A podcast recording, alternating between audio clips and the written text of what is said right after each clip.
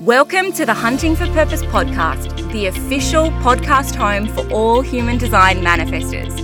I'm your host, Holly Marie, a 4 6 splenic manifester, a certified human design teacher, and a manifester who is following her own creative urge to facilitate a thriving global community of aligned, powerful manifestors. Wherever you are at in your manifester journey, or even if you are here just because you love a manifester and you want to understand them a little bit more, this podcast is the place for you. Stick around for in depth teaching, for real life practical tips and understandings of the manifester journey and how to become aligned and powerful and thriving as a manifester. You are here for global impact. You are here to change the world. The time is now, the journey is yours. This podcast is your home. Hello, hello, everybody. Welcome to another episode of the Hunting for Purpose podcast. We are hitting record on a cute little mini series where we're sort of stopping March to take on a little mini series we're going to do a dive into the variables for this episode and the following three episodes. So you have four weeks of content on the podcast going through each one of the variables on your chart this is going to be so good. We've never done like a, an educational mini series on the podcast before. So I'm super excited to see how you guys receive this one. Of course, I'm not bringing you this teaching on my own. I love going into the variables, but I am by no means the leading authority on it. The person who is the authority on it, as you will all be very aware, is the gorgeous Vanessa Henry. Welcome to the podcast, Vanessa. I'm immediately so embarrassed that you would say that. Like, can you call me that? But I mean, you can say anything you want, but yeah, I love hearing what people say, but I want you to know I'm immediately hermiting.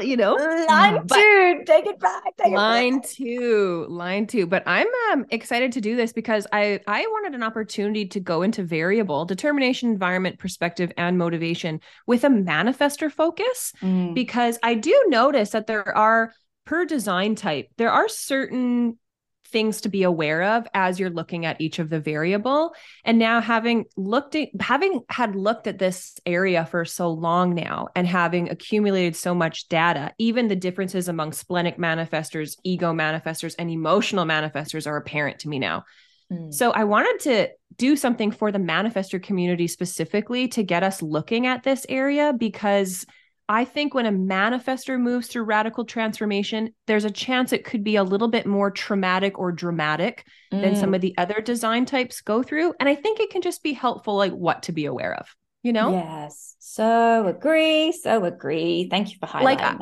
I've been kind of um, spying on your radical transformation process for a few years now and watching you kind of go through what you've gone through. And like, I would love to hear what some of your biggest radical changes have been since you've been kind of looking at this area because, well, I think actually it would just be a good second, even before we get into that, like, what is variable? And so many people come to the human design system and, and, are really looking at it at a surface level and understanding how to make a basic decision. How do I get mm-hmm. to know my body, my authority, and move about this reality in a way that is perhaps more ease filled?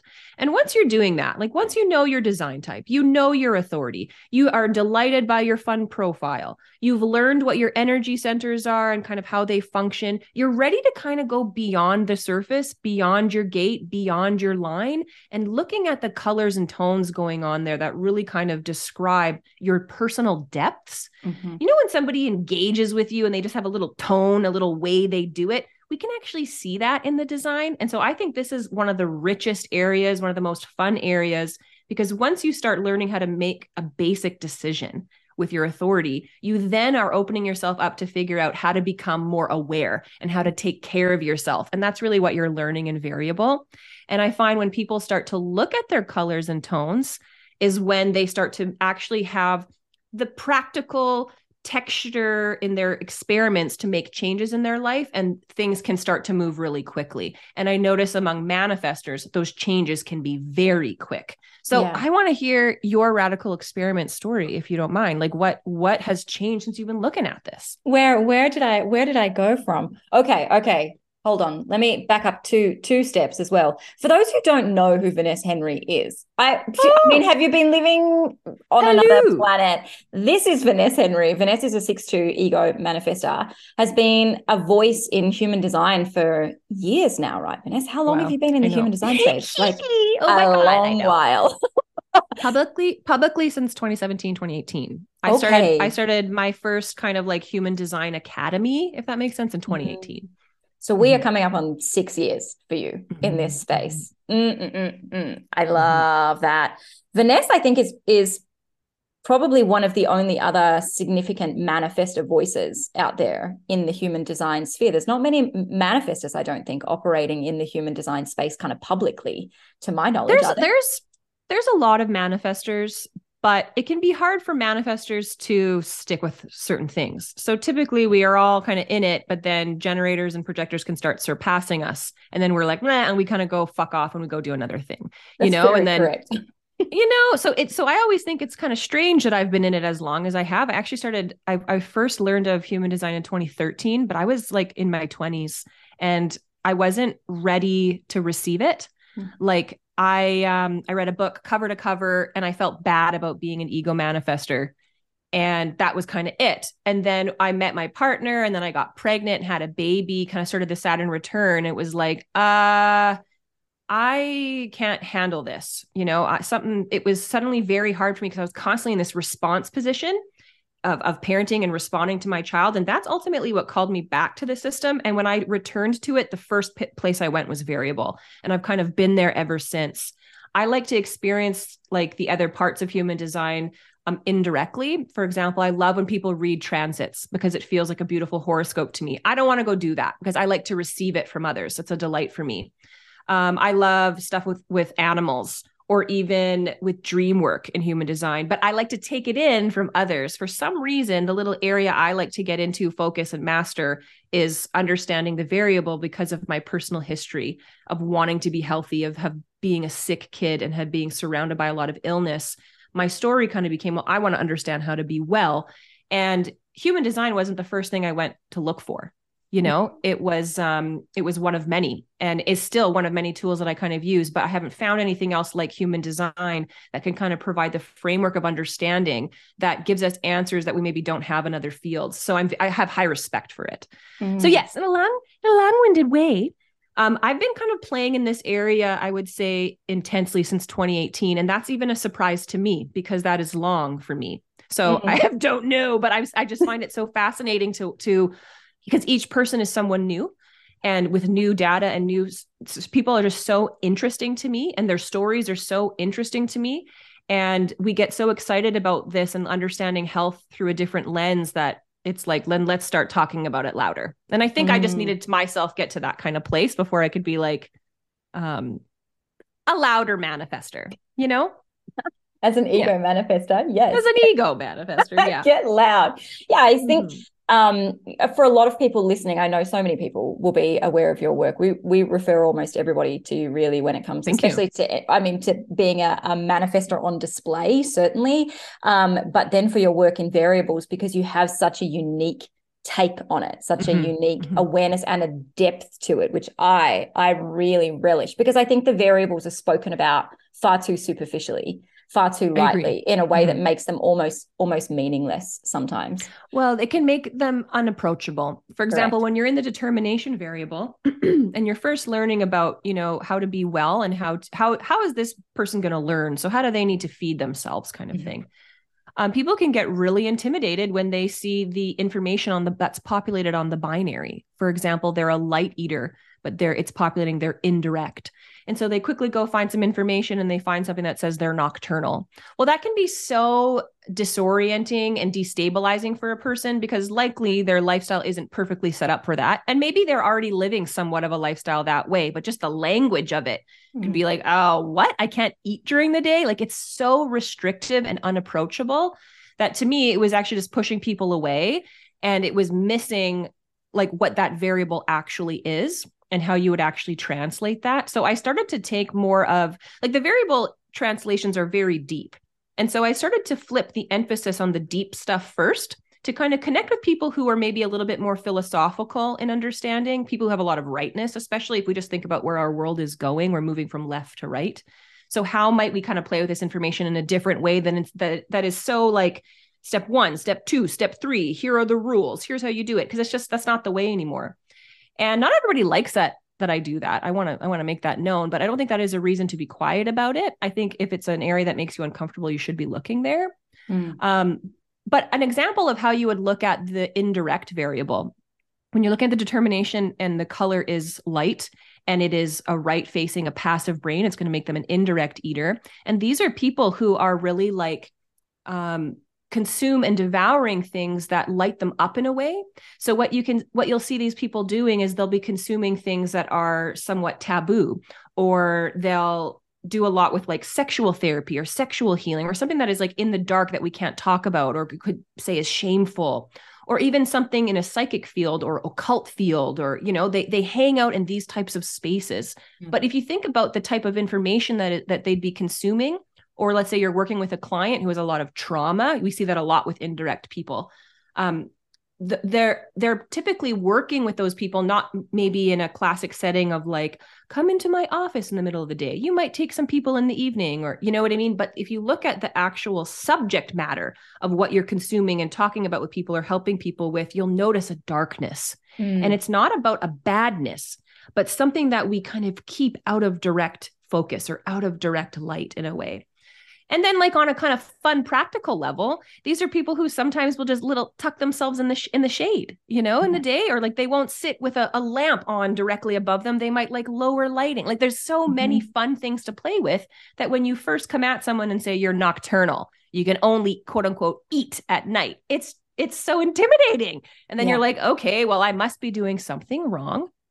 And as I got further into this and started studying a lot on the psychology side, really looking at the personality variables, you really see how people start to make stories and develop little gilded cages and personal prisons for themselves. And they only kind of expand so much. They can only be healthy so much because they are unaware of certain aspects of themselves. So once I started seeing that, it was like, well, how might I be able to use this kind of convicting voice to encourage people to look at it another way. That felt mm. very shoresy in nature. And I just thought, you know what? It sounds fun. And I haven't stopped. I don't know. I just keep going. I'm just, so I'm still here. Well, I'm glad you are. It's working really well for me. Thank you. Thank, Thank you for doing Thank the you. work that you do my um my my transformation through the variables and just i mean to be clear for everyone when we're talking about the variables we're looking at those four arrows on the top of your chart and you'll see kind of some symbols and numbers underneath them and that's what vanessa is referring to with tones and colors so um, often the variables are taught more so on that surface level of just if your arrow is facing left or right what does that mean but there's mm-hmm. a great deal of information and and nuance yeah. really underneath that um, my first entrance into that really was on the determination variable yes. and looking at that digestion as it is for a lot of people well, we're in a food obsessed culture, right? So we're right. always going to look at like, oh, that's my diet. I'm going to learn about that. Oh, yeah, like so you can automatically see why we're obsessed with Absolutely. that. But I think that's okay. Yeah. I think it's okay because because in the reality, the further I'm in this, the more I see how deeply malnourished many of us are. And I think that's so why we're food obsessed because we're actually not getting what we need because we haven't fully realized that we eat more than just food. And we have these multi levels of nourishment that we have to be considering and we have to be feeding into. And when we look at our determination color, we can really understand what that thing is that we're fed by and how we can kind of apply it to our lives in a multi level way, like via our activities, our practices, the rituals we do, not just what we put in our mouths. So, so what's your determination variable? I I am a hot thirst. So uh, I'm a left facing. I'm a quad left. That means all of my arrows face left. And interestingly, I'm surrounded by a number of quad rights. So oh, cool. uh, several of my staff and my partner are, are all quad rights, um, which I find Let's interesting. take a little pause. Let's take a little pause. What's that like for you? What's that like um, for you as um, quad left being surrounded by rightness? Do you know, I actually feel a lot of pressure. I feel a lot I of pressure Yeah, because there's a lot of kind of deference to me. People defer to me to uh, have the structure, the strategy, the organization, the routine, the scheduling. I'm and I think in combination with being a four six, having that six on my unconscious line, I get a lot of expectation of don't worry, Holly's got shit held together. Holly's got it. Mm-hmm. Right. And as a manifester, that grates on me because it took oh, me oh, yeah. a long time to navigate the nuance of being a quad left, being splenic, and being a manifester because those things are seemingly oppositional, right? Like I'm this very fluid, intuitive moving being. I'm a manifester that's moving in and out of stuff, never staying at things consistently. Yet then this baseline of my energy as a quad left is that I I have a level of routine and rhythm and structure and, and strategy to me. Um, and it took took me a long time to understand that really that strategic element of me is the foundation. That if I've got that in place, then it allows me to float way up in the air and do all of these things. And then as the season changes within myself as a manifester, I change what that foundational routine is. So yeah. that's always swapping and moving out. And I, I got to say, I'm I'm still in the process where when that season changes and I'm changing that foundation, it still feels really unsteady for me. I still have a lot of resistance. I come up to it, I get really angry, I get really furious that like, but I've just put this into place. I don't mm. want it to move. Yeah, yeah, yeah. You know, because every time I move, it does tend to destabilize the quad rights around me right? Because they're always a lot more open, a lot, you know, they're they're less structured. And so I do take on that burden of responsibility to be the one that says, Don't worry, I've got the schedule for all of us, guys. I've got it. So I'm let's still talk about let's talk about quad left and quad right then. Because mm, let's I see a lot of people self declaring they're quad left or quad right. They populate their birth time. They see all their variable are left facing or right facing. Mm. But what so many people don't know, and as this grows in popularity, your rightness and leftness is determined at the tonal level. So, what that means is the fact that all Holly's tones are a one, two, or first, a first, second, or third tone on her personality and her body that's fixing all her variable to be left facing. Had she had any four, five, or sixth tones, that would make her variable right facing. So, what that actually means is if Holly doesn't know her exact birth time, like Holly's birth time is pulling up as 511. Had I seen that said 510, I would be a little bit suspicious of it. And I would be suspicious of you self declaring your quad left because I would think that's a potentially rounded birth time. So, when anybody has a birth time that ends in a zero or a five, or their birth time sounds like 1030 or 1015 or anything like that, it's a flag to me mm. because so many people are given rounded birth times from their parents, even from the hospital. Yeah. Um, oh, I had you I at was, 8 a.m. Yeah. oh, yeah. I just did you? Yeah. I, I, just watched um the Pamela Anderson documentary. I love her. She's a six two. That yet. She's Is a phenomenal example of her design. Yeah. If you just want to watch it through that lens, it's incredible. Totally open solar plexus coming off the roof. That's why you're hearing about her in all these places. I love the story. Mm-hmm. Um, and there's a little scene in there where they're showing the birth of their kids, and Tommy Lee's like, he was born at 305. And she's like, 302. Like we just do that. We just do. We just naturally round up. And a difference of 302 and 305 matters when we're looking at this in your design. And what a lot of people don't realize is they think they're quad left or they think they're quad right, and they likely have a rounded birth time, and they probably aren't. They one of their variables might flip. So I like to encourage people to focus on their color rather than their leftness or their rightness or even their tones, because I find most people don't actually have access to that precise a birth time. And they start experimenting with things that are so rigid and actually potentially incorrect for their design. Yeah. Like maybe you're not a hot eater, you're a cold eater, but you think, think about that even and how that would change how you think you've got to do things and put things in your mouth and just the little hmm. rules you're going to start to create. Yeah. You know? Yeah. So ultimately, when we're looking at this, we want to be well. And in order to be well, we have to understand the human mind and what the human mind does with information once it gets a hold of it. And the reality is, it starts to create these strict, limiting rules through a binary system of yes, no, right, wrong, good, bad. And it can actually cause more damage. So while this is a really wonderful, rich area to play in, there is something to be aware of. Your birth time is the most important piece of information you're going to find in the human design system anywhere. Not some cool quote from Ra, not some empowering phrase from an influencer, but the exact precise moment you came out of your mother. Mm. That's the moment mm. we need to know about. And what do we do if we don't know that? Well, there's actually plenty we can do. You're not lost, you know, there's not we just have to understand what information is is safe to play with and that's a big part of what i do um, because i have a lot of people who are not necessarily sure of their birth time and we can kind of help them figure that out with what's safe to play with so that they can actually feel healthier and expanded in this area rather than even more confused about mm. what to do Mm. I found so much richness in uh, with my children. I I know their birth times, specific birth times, mm-hmm. but I found so much richness in just observing how my children display themselves in their yes. variables and you know because at the moment they're they're unfiltered still especially my youngest he's only 9 and he mm. he's an indirect determination he's an indirect eater oh cool cool cool what do you notice is, in him it has been since the moment of his birth. He develops a ferocious hunger at mm. night. Mm.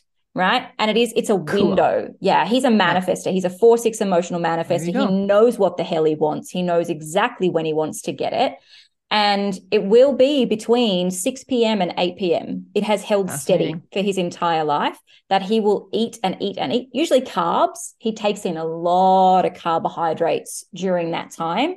And only when he's satiated will he then get sleepy and move mm-hmm. off to bed. There, there actually is a lot of anger in him when he's not satiated, when he hasn't been able to eat enough, or if it passes that window. Oh, yeah. He gets hangry, right? Like absolutely, like, oh, I'm yeah. The same way. I'm the same right? way. Yeah. But he typically does not eat a great deal during the rest of the day. He might yeah. during summer. I notice when there's a lot of a lot of light and a lot of heat, he will eat less and less and less during the day and then pick okay. up more later at night. Let's talk about that. You mm. brought up some uh, good things. Now, this is this is ultimately why I got called into this area was because I became a parent mm. and I mm. wanted to understand my child. Mm-hmm. And I was faced with the fact that wow, I'm a highly traumatized person. I have to come to terms with my own traumas so I can be the most aware best parent I can be. Really, that's what the call was. And now just imagine if you didn't know human design and your kids wanting to go gorge on food between six and eight, there's a really good chance that with you know about your own humanity and your own um, society that you're not going to let him do that because you think he shouldn't be quote unquote eating that late before bed. And you're then blocking him, you know? And he's mm-hmm. a manifester. So you're going to mm-hmm. create a huge rage in this kid. Now, that kid's then going to grow up and carry that rage. That rage could manifest as illness in the body or could come out in violent ways, which we know can happen to manifestors, all because we didn't have the right language to understand what our kid was actually doing and why they were actually behaving that way. I have a nervous touch kid, and um, he was a very good eater as a little baby, quote unquote, good eater he would try anything, but it was always an exciting event. Like, oh, now we're having this. And I used to make his little baby food. It was a whole production. So he was like he was always so excited. or there'd be family come over and he's so excited. As he got a little bit older and we're sitting down to have a nice little dinner, his appetite's like not there anymore. He's not really a quote unquote good eater anymore. And I noticed he started to get up and, and run around. He could get up and run around the table and then he'd come sit back down. And I was like, interesting. Already fully aware he's a nervous eater, right? And even as he got a little bit older, sometimes he would sit and he would just shake his hands a little bit and then he would sit down and eat. Mm. And as he's now, he is um he's going to be eight he um now is fully in control of like what he consumes and his consumption. He goes and I notice as a nervous eater, he sets the mood of every environment before he does anything in it.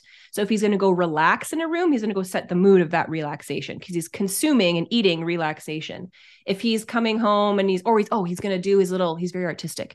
Color, he's going to do all his little coloring, his little arts on the table. He's going to put tunes on, he's going to put the right lighting on, he's going to get all his markers laid out. He's creating a vibe so that he's ready to self nourish. And I notice when he doesn't do that, when he doesn't get the energy quite right around him, he loses his appetite. He's not hungry. Yeah. He's mm-hmm. not a my good little eater or whatever I was, whatever narrative I was already pushing on him, you know? Mm-hmm. So I think this is huge for parents, especially with little kids. Yes, yes, yes. And I didn't, you know, human design didn't come into my space until what five years ago? So my my eldest was nine right? My youngest was mm. four. And what i was able to see reflecting back was i did exactly the same as you. It was this is the way we eat. I you know that quad leftness in me is it's very resonant. It's very correct. I am a very yeah.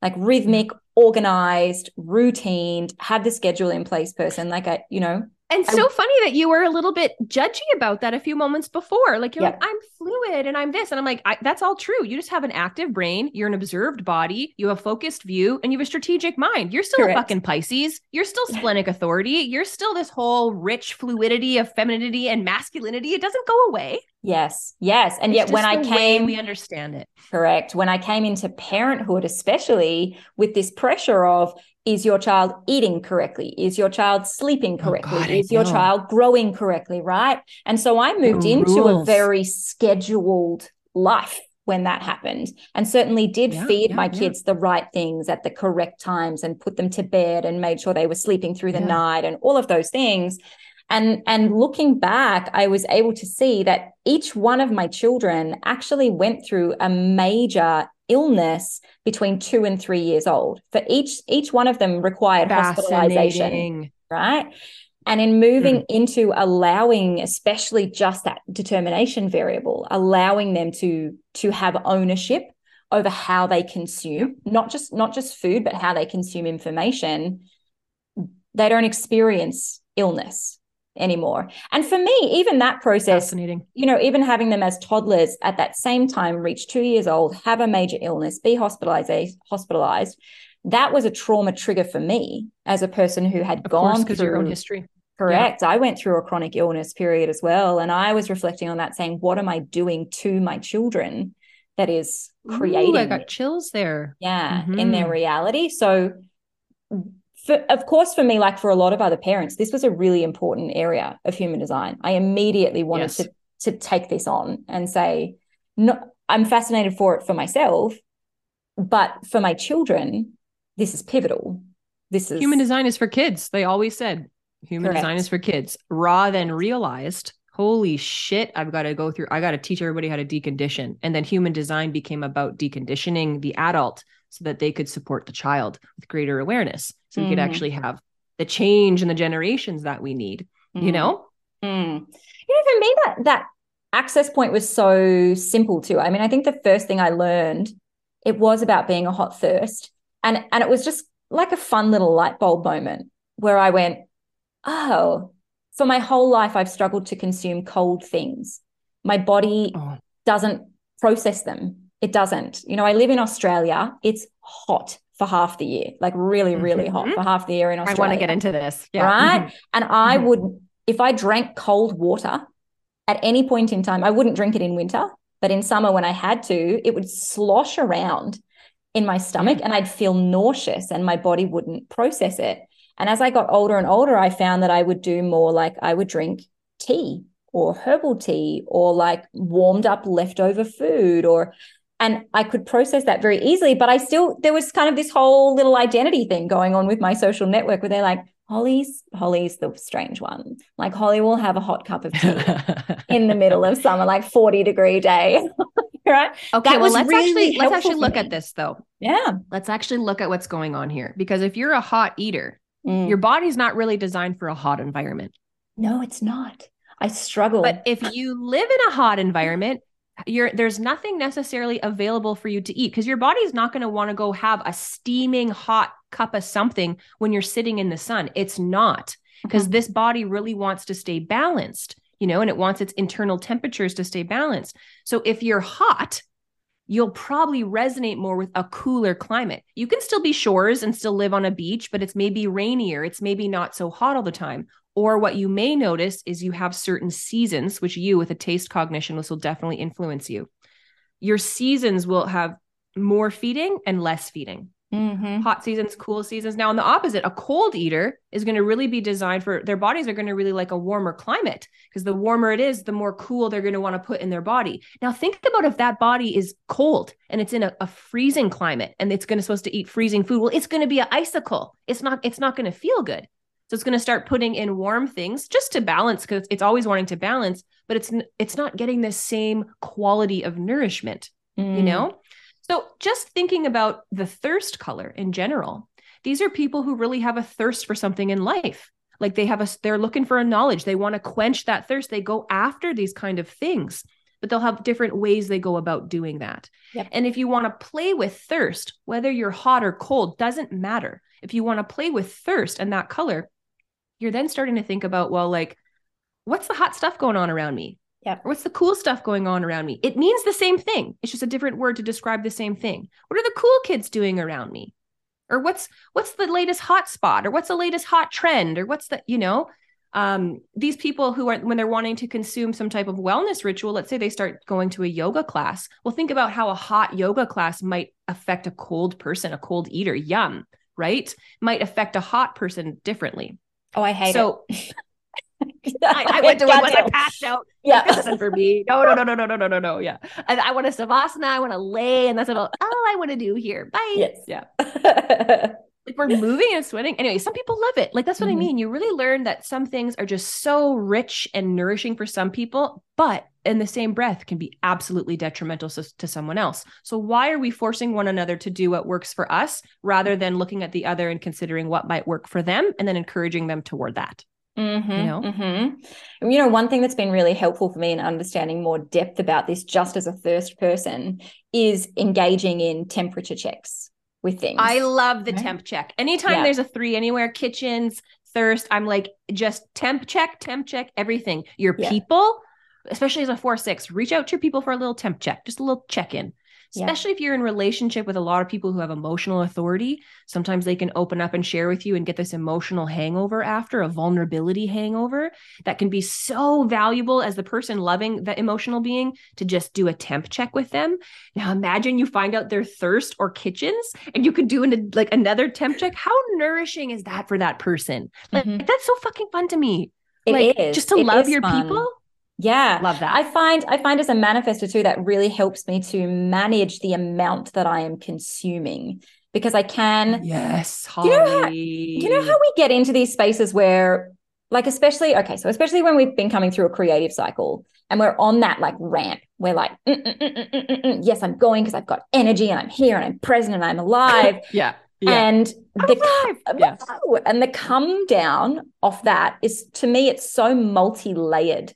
Like we yes. are not just stopping working on our urge, we're also mm-hmm. sort of disengaging from all of this extra yeah. mania that we just got yeah. involved in. And for me, typically in a creative cycle, I will consume a ton of information where I'm I just I think it tastes delicious, right? Like it's just it's so hot, it's oh, so yes. good. I'm just so I want to take it all in. And when I come down into the juicy, rest, right? Your thirst, so it's juicy. juicy. It's oh, so yum. savoring, yeah. right?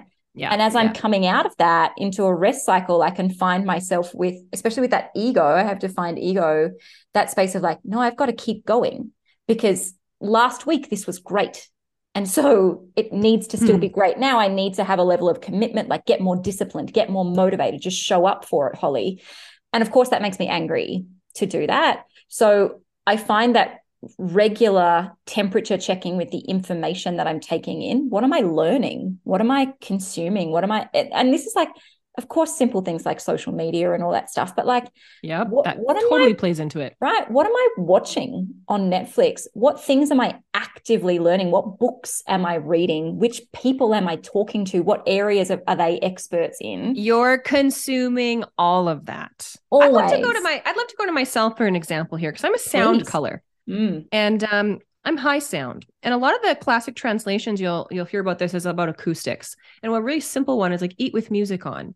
Mm. You're not going to get shit if you're eating with music on. Okay? Can we just can we just can we just that might be a beautiful little thing, but uh, but what's and and and I'm sorry, that was so severe, but I do like when I sit down to eat, I will go put on some mood music, absolutely. But what you're really looking at with the sound color is you're sensitive to volumes not necessarily loudness, but amounts. How much am I consuming? How little am I consuming? And you can really over or under eat if you have a sound or a fifth color, whether you're high or low, you know, because you have to learn, well, when have I had enough of this person? I've been mm. talking to them, I started to not feel good. I thought I consumed enough, or am I, am I full? So the sound color has to click into their fullness and what that feels like for them. And there is this sort of, well, for me as a six line, there was trial and error to really discover what that was. You know, I, I would definitely overeat. Um, which leads me into something that I don't always talk about a lot because I don't want that to be the focus. But I think people really do need to know that this can be a byproduct of studying this is is pretty dramatic weight loss. Mm. Um, I lost 60 pounds, and that started from spring, summer, fall. And then by winter, I was in my head was like, I won't be losing any more weight because I can feel winter is like a rest season where I'm going to be kind of like hibernating, creative, learning. And sure enough, there was no change in weight. Then I started to get my urge because I'm gearing up for spring and I'm not eating. I'm eating non foods, like I'm pumping certain musics, I'm doing certain rituals, I'm doing certain things. And the volume of actual food in my mouth is quite low. And then, sure enough, yep, there's your weight starting to shift again. I'll tend to drop weight around urges now because my urges are fewer and far between because I allow them to kind of amass to such a caliber. And um, I expect now having coming out of my night my like deep rest is I'll go into further weight loss just by the way that you understand um, what you're consuming, the way you understand how the body hangs on to energy weight, and you need to do some weight releasing just by dealing with your own shit.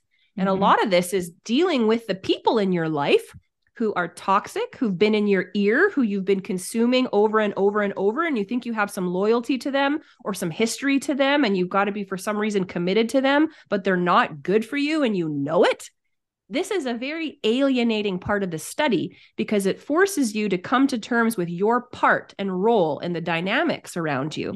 And whether you want to make healthier changes there. And mm-hmm. radical transformation and weight loss often follows when you come to terms with that when you come to terms with there are certain unhealthy things in my life, I need bigger changes than just what's going on in my mouth.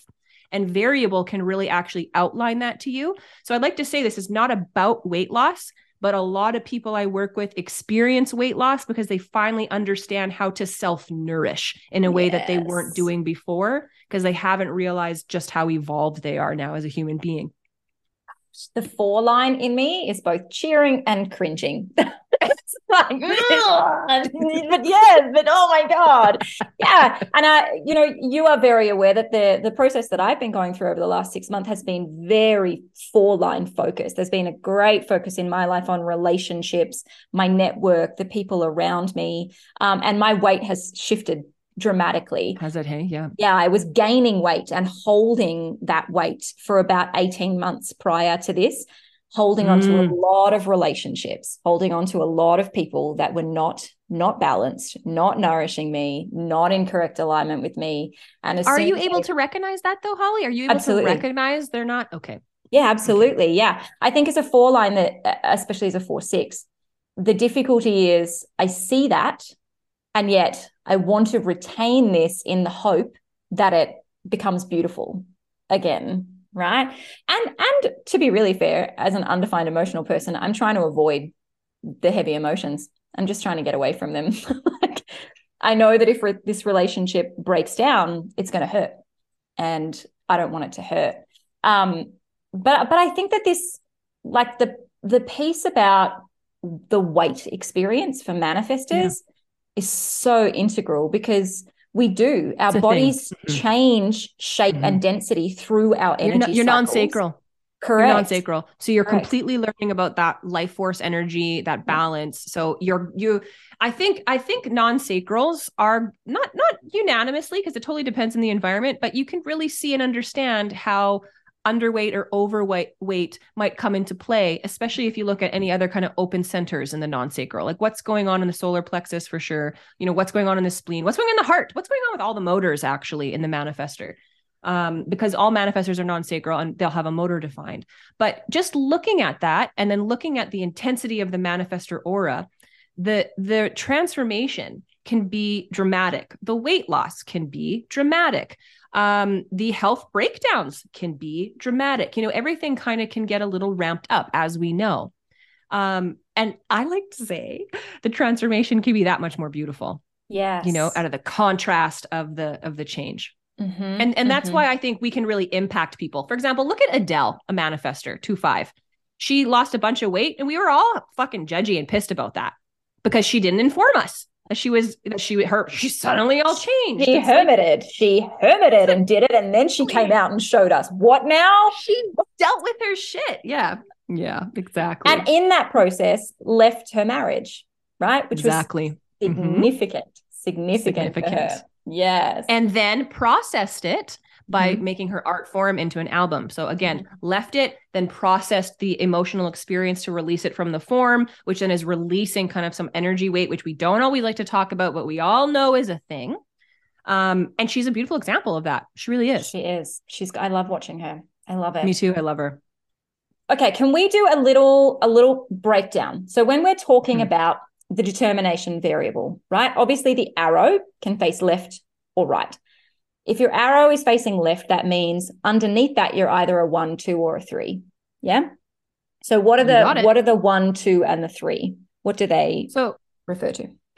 if you're looking at the first variable, if it's left facing, you have an active brain. Mm-hmm. If it is right facing, you have a passive brain.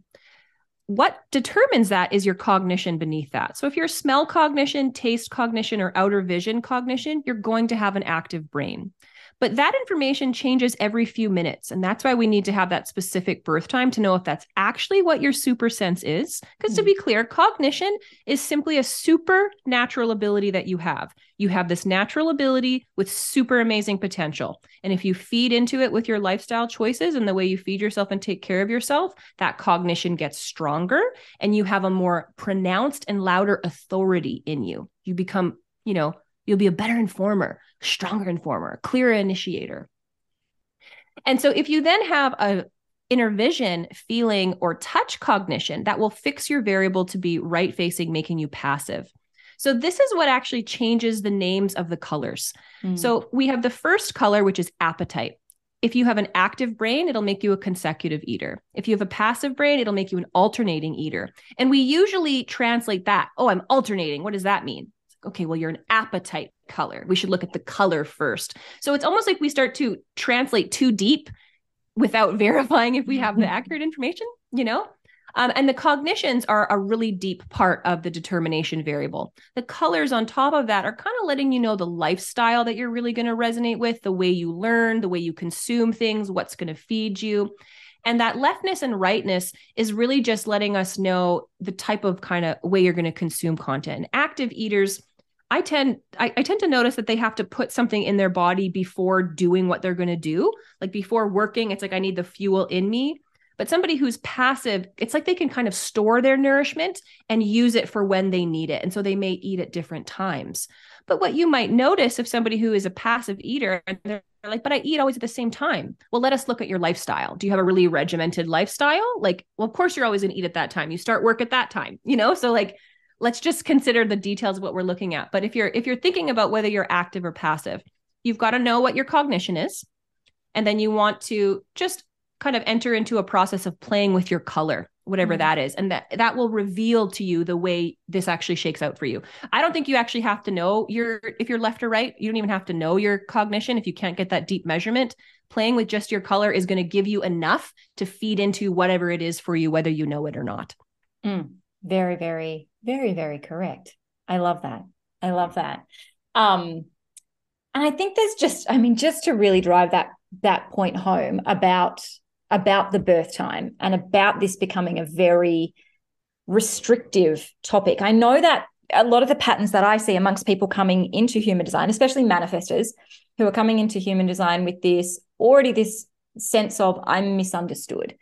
I'm kind Yes, of wounded. yes, like yes. nobody's really gotten me. And so there is there is a bit of a desperation. There's a bit of a panic in, whoa, this language is telling me things. I'm finally seeing myself. And so whenever they come up against something that uh, seemingly doesn't match at first, like what I was talking about, you know, with being a quad left and a splenic and a manifestor, there is this kind of freak out moment. That's when I get a lot of people contacting me saying, I don't, but how does this work together? I'm a, you know, I'm a, a splenic authority, but I've also got my ego, and my ego is louder than my spleen. And so, Oh, how yeah. do I make decisions? i'm ego splenic Yeah, right. That's not a yeah, thing. That's not, a, That's not a thing. No, No, you're no. splenic. And You're splenic. yeah, Yeah. and I think Yeah. that the, the variables is is a huge area where that starts to come out because unless you are looking at that in the correct hierarchy, as you just explained, it kind of doesn't compute. It it is a like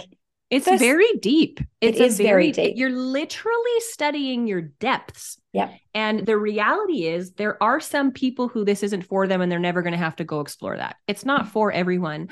I wish it would be because that's how we learn about being well, but it's not. It's not. Some people don't actually need to go into this. But I think if you start to hear about it, you know right away whether you want to or not. Yeah, absolutely. Absolutely. To me, firstly as a parent it was important yeah me too secondly as a person who comes from a long chronic illness background it was it was important right because mm-hmm. we we want to experience a place of actual wellness almost yes. as a like that's an identity i never really got to have so i want to yes. i want to see what that's yes. like mouthful um, there yeah. right mm-hmm. And additionally, I, I came from a medical background. I came from nursing. So I think that a cool. system, you know, this element of variables in the human design system really creates that like biomechanics aspect. We're starting to look at yeah. the physiology of the human body. We're, we're even playing in like the somatic. I love that. Field, yeah. Right. I love that. More of that. This is to this to me, this is holistic medicine. This is mm-hmm. where we start saying, who are you very specifically, very deeply as a human being in a human body? How is mm-hmm. your human body designed?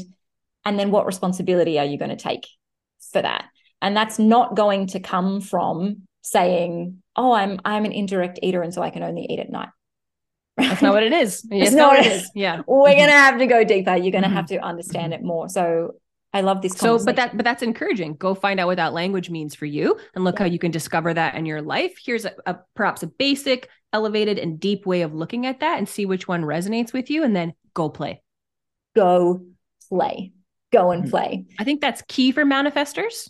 I think it's key for everyone, but I, I started using that language because I work with a high volume of manifestors. And mm. you're right, there is a way to talk to each other. And we actually don't have to ask each other questions. People are like, yes, you do. And I like questions. I'm like, no, you don't. I have figured out ways that you, you know, I even do a regular Q and A on yeah. online. And I simply go, I'm talking about variable. If you want to put anything here, go ahead. And they don't ask questions anymore. They say yeah. things like, would love to know what you think about this. Yeah. And they've shown me that they can, we can communicate with each other without questioning. And I find that when manifestors talk, they, they, um like okay there's nothing wrong with asking a question okay? But just just so we can have that kind of conversation. I notice manifestors present things to the room.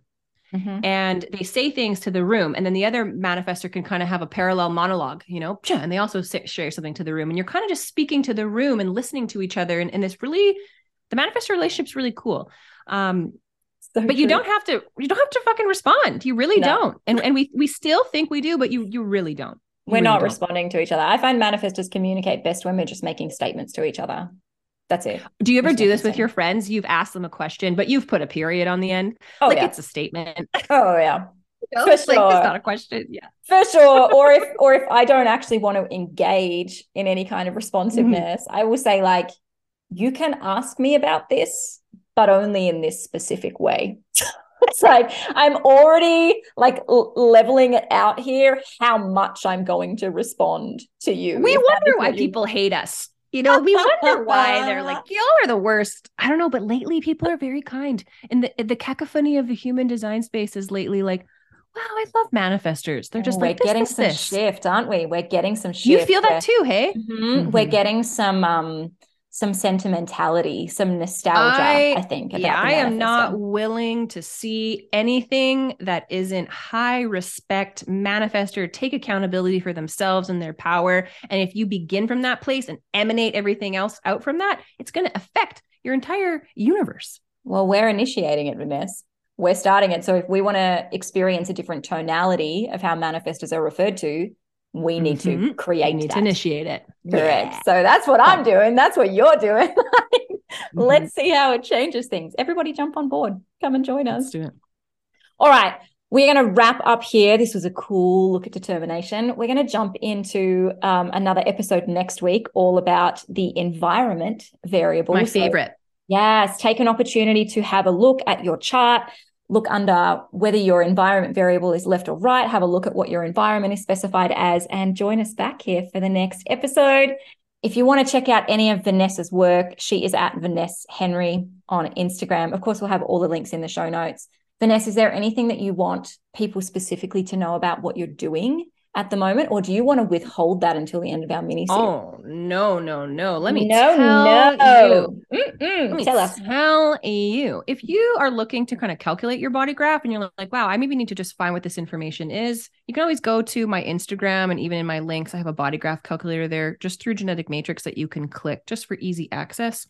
And the reason I'm kind of having this conversation with Holly is because through my six line manifestor process, kind of focusing on this area for a few years, I've now kind of accumulated things into a space and have pl- started playing with okay I've worked one-on-one with people. I've done readings. I want to create more of a playful impactful space. So i opened up something called the wellness club which is a space for human design lovers to fall in love with their design and to specifically learn and get more comfortable within their variable. Mm. so there this is a, a library of videos um, of audio translations for specifics that's really deep but also there's this huge experiment portal in there that allows you to actually select something to do to apply this information to your life. For example, one of my favorite things right now. Um, in this portal, in the experiments, we have these areas uh, where you can do challenges, rituals.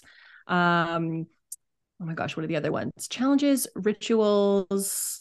Maybe I should just go look it up. I don't make a mistake. I've got I've got all my like variable language in my head, but not my own stuff. Hey, what a little wiener I am. anyway, um, yes, let me go into here. Sorry, Holly. No, you take your time. We have editing. I'm I'm I'm a fan of editing. She's like, we don't do that. we will wait on the Um, manifester. Don't you worry. We don't. we don't do that. Now you're making me. What am I doing? Wait, what was I doing? Okay, I'm going to my Challenges, rituals. Oh my god, yeah. So the thing I like about the experiment portal is we've organized everything into categories. So you can do rituals, challenges, adventures, or clearings. And one that I'm so excited, the six line of me is excited for, is there's this um, dream date challenge where you have to design the perfect date for somebody using knowing their determination, knowing their environment, knowing their senses. And if you get through that, we put you on a dating adventure. And now you've got to go on a couple little dates with things to do on that date. So you either need a partner or you need like a human design bestie. But then there's a dating ritual where if you want to do this for a whole season, you know, then it's always going to prompt you to look at something different. So I wanted to make like a game. I wanted it to be Mm. fun. I wanted you to apply this in these real ways. And then this huge kind of undertone to my nature is I'm a shamanic practitioner. And I kind of put that in the wayside, put that behind the scenes sometimes. And now I'm I'm bringing it back into the fold again because um, this is a frequency healing technique that I like to do to help people actually move energies out of their body. You know, taking the formless, understanding the formless parts of you, and engaging in some kind of inner world building activities. Because when you're deconditioning and your external world is falling apart around you, it can be really stabilizing to do some inner world building practices. So at the Wellness Club, there is unlimited access to the frequency bar as well. So it's like this hub of play, experiment, learning, while some incredible healing tools available as well. So that's only open from for the whole month of March. It's closed to new members April 1. And so if you're hearing about this or you're interested in this variable series, you can go to the wellness club at vanessahenry.com and sign up. It's an annual membership, just like a tennis club or a golf club or a health club, that kind of thing. But digital. But the point is, but digital. And the point is for people to fall in love with their design, like get to know yourself in a way that blows your own mind. I love it. I love it. As a person who has experienced the Wellness Club already, yeah, it's freaking delicious. Oh my gosh, it's Yeah. delicious, and I I will talk I'm more so about that excited, over Holly. the coming episodes. But I mean, I've I love such it. a high since it. Like I'm like urged. Let's like because it's such a mastery now. Like understanding what you know about your own human design and then getting to play a chance to play with that. I had so much fun making this, and I really just made it for myself, so I would have the place to go with all my favorite tools. And then I basically went, "Come, you're invited. Come hang out here with Yeah. me." So I hope people really feel like a good, strong ego energy in there because everything was designed with like motivation, love you, boost you, and I want people to feel that. Oh, we definitely can. I promise you, everyone. There's a there's a heavy dose of the ego manifester in the Wellness Club. having fun. and you're We're gonna love it. All right, everybody, we are gonna tune out and we will tune back in with you next week to talk about the environment variable. Thank you so much for spending a little bit of time with us today in another episode of the Hunting for Purpose podcast. We so enjoy having you here, and whether you are listening to my insights or the wisdom of one of our other incredibly talented manifestor specialists, we really truly hope that you have taken away power, transformation, and wisdom about your own manifestor magnificence. Before you go and switch off, we would be so humbly grateful if you could take the time to either leave a podcast review right on the platform that you're listening to or if you feel like it, please do a share across your social media. We love to hear how each of the episodes is impacting you, and we love to provide an opportunity for you to inform us via social media. So please share a story or a post about this episode and tag us at the Manifestor Community. Until next time, please, manifestors, keep hunting for purpose.